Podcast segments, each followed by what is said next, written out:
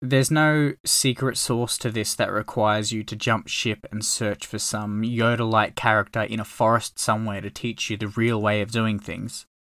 Yes, it requires a competent coach, of course. Don't rely on someone who got their Cert 3 in fitness online over the weekend to teach you about Olympic weightlifting.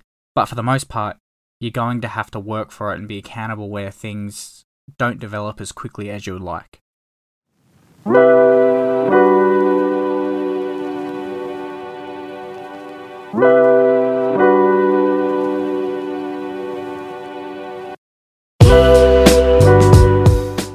Welcome to the Waiting Game Podcast, a podcast where I attempt to bring more dialogue into the world of Olympic weightlifting and share my experiences and perspectives in the sport and resistance training in general. It was a perspective I wish was more accessible during my earlier years of training, so here is my attempt to bring that value to those who may be seeking it. Hello, and welcome back to another episode of the Waiting Game Podcast. I am your one and only host for the podcast, Brandon Wakeling Olympian, and multiple time representative at the Commonwealth Games. And for this episode, I'm going to be talking about something that I'm sure everyone has had experiences with from time to time in weightlifting, and that is training plateaus. So I'm going to talk about my experiences with them, as I've had a lot, and talk about when I've found them somewhat warranted due to factors out of my control, and also when I've taken accountability and made a conscious effort and strategy to overcome the seemingly forever feeling that a training plateau can give. Now, to start, what I'm going to do is rattle off a few numbers here in relation to my own personal experience with training plateaus in weightlifting.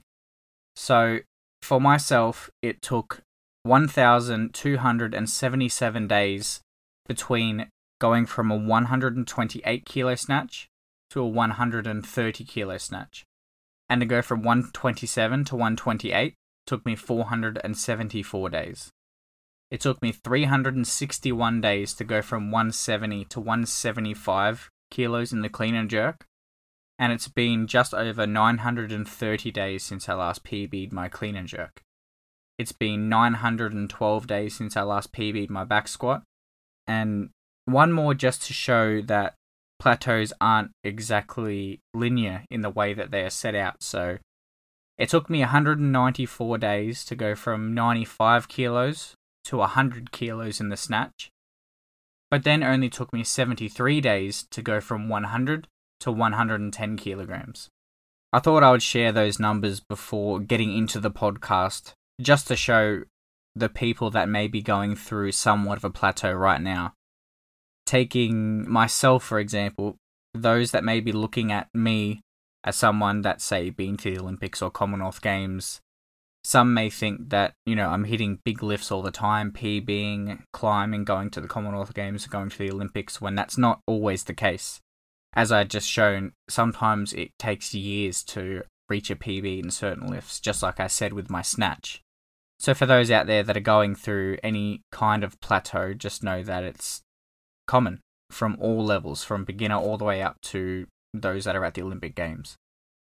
Now, as I get into this podcast, I think firstly, the thing that I see or have experienced myself is the need to distinguish a training plateau from simply just being impatient with training. Because this is a process. This isn't something that you can just keep on jumping up all the time. And for starters, I think people overestimate how much they can do in the short term, but underestimate how much they can achieve in the long term if they stay consistent with their course of action in training. Now, you may know people who have done this, where they say go through one training cycle, let's say 12 weeks. They don't PB or gain the desired result that they were expecting by following a specific training program made by their coach. So, what they do after this 12 weeks, after this desired result hasn't been achieved, Instead of taking any accountability or giving one moment to reflect on the past training cycle, what they do is throw blame on the coach, the program, or both. And then they do what we call coach hop, which is pretty self explanatory, but it means to continuously change coaches in search of some secret in hitting these PBs they apparently want to work towards, but these previous coaches and programs are apparently wrong and aren't the answer. Now, this doesn't limit to purely hopping coaches. You can stay with the same coach, but you can also be shifting and changing entire training methodologies in general.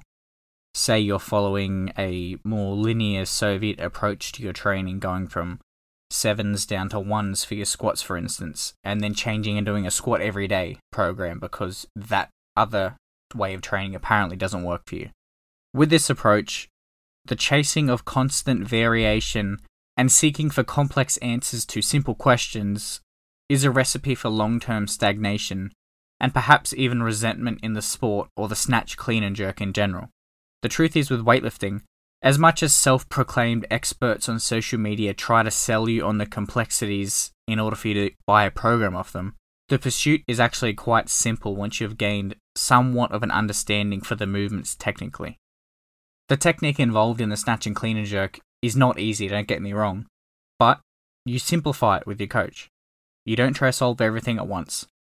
You break the lifts down, only work on specific cues until they become somewhat ingrained, and then you bring attention to something else. And of course, you'll revisit certain technical aspects, but this is all a part of the refining process, not exactly rocket science. When we talk about the entire weightlifting process as a whole, you can even pin it to resistance training in general.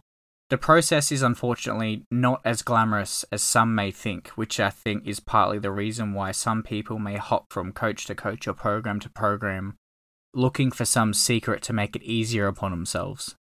There's no secret sauce to this that requires you to jump ship and search for some Yoda like character in a forest somewhere to teach you the real way of doing things. Yes, it requires a competent coach, of course. Don't rely on someone who got their Cert 3 in fitness online over the weekend to teach you about Olympic weightlifting. But for the most part, you're going to have to work for it and be accountable where things don't develop as quickly as you would like reverting back to my own experience because that's all I can really speak upon. None of this is particularly advice, more of what I've observed, experienced personally, and fought to overcome. So here's some reasons why I personally felt I've reached a plateau in my numbers I listed at the start of the episode. And the first and probably biggest one for me has been injuries. When you're injured, your momentum obviously gets halted, and in weightlifting, momentum and gradually increasing load over long periods of time uninterrupted is everything.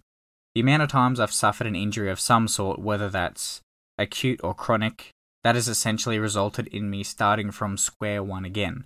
And I've lost count of the number of times that I've had to start from square one.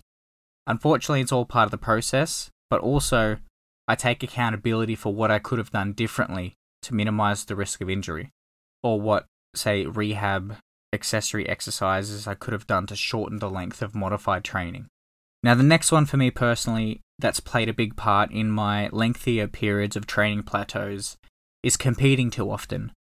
Or, I would say, not exactly the act of competing, but lengthy periods of stress for those that, say, aren't competing all the time, but still may have symptoms of what I'm explaining here. So, for instance, this has more to do with my Olympic qualification period that I went through to make Tokyo.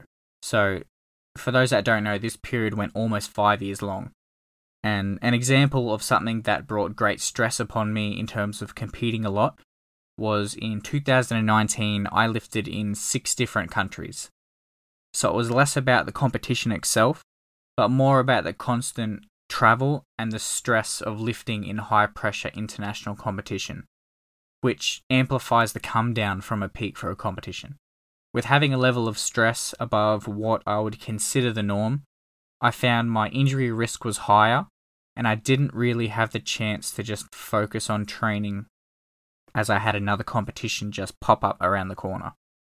Another one for me, which contributed to periods of being stagnant in my training, is not pushing the envelope when I needed to at times in my weightlifting career thus far, I've gone through phases where I have become hyper focused in my technical proficiency to the detriment of actually improving in my lifting numbers. I would say work up in the snatch to 80%. I'd watch a set of what I've just filmed of that lift, overanalyze, and then drop back the weight to work on technique. All too often. This led throughout the training cycle where it was time to push, I didn't, due to this irrational focus on technical efficiency. Which leads into the next thing I wanted to bring up, which kind of plays hand in hand with this, and that is changing technique drastically all too often.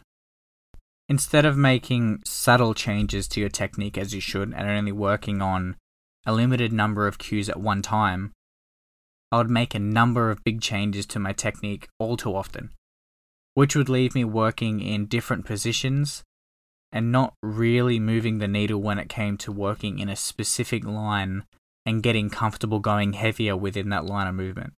Now, they are just a few ways that I have felt had led to moments of stagnation in my lifting within the context of increasing my 1RMs. When it comes to overcoming these plateaus in my training, the number one thing helping me do so was taking accountability with what was and what wasn't going well, and then adjusting accordingly. Whether that was doubling down on my accessories or rehabilitation work, or simply pushing my training more, perhaps not deviating from the plan that myself and my coach had set out, and at times it was also more of a lifestyle factor and making sure that I'm sleeping better, eating better, and other factors within that realm have assisted me in getting the most out of my training. Now, it takes a lot for me to decide that a certain program or coach is the problem. If I haven't stuck to the plan set out or given it my all, it's very audacious of me to point the finger at someone or something else as the problem, as in most instances, it's just not the case. So, being reflective and accountable, and perhaps mapping out what worked, what didn't, what needs work at the end of each cycle you go through, can be more productive in working towards breaking through a plateau. Now, that's all I pretty much wanted to touch on for today's episode. I'm sure I could go on about the topic of training plateaus more, so perhaps it's a topic I can touch on in future. So, thanks again for listening to the podcast. One last thing before I go touching on last week's Friday at the bar, we started and did our first fun complex, which was the front squat plus split jerk, and I come dead last with I think 74% of my best front squat within the last year. I believe the winner hit 88%, which was just insane. So, if anyone that wants to have a bit of fun in their training and join in on the weekly complex, I will leave a link to join the private Facebook group for Friday at the bar. Aside from the weekly complex, which is just a bit of extra fun, I also like to post more personalized content around weightlifting. So, things that I find motivational, informative, it can be something technical, and also it's open to people who are like minded within the weightlifting community. So, whether that's posting questions yourself, sharing accomplishments, anything is encouraged within the group. So, on that note, I will leave it there and I will see you guys all next week for another episode. See you later.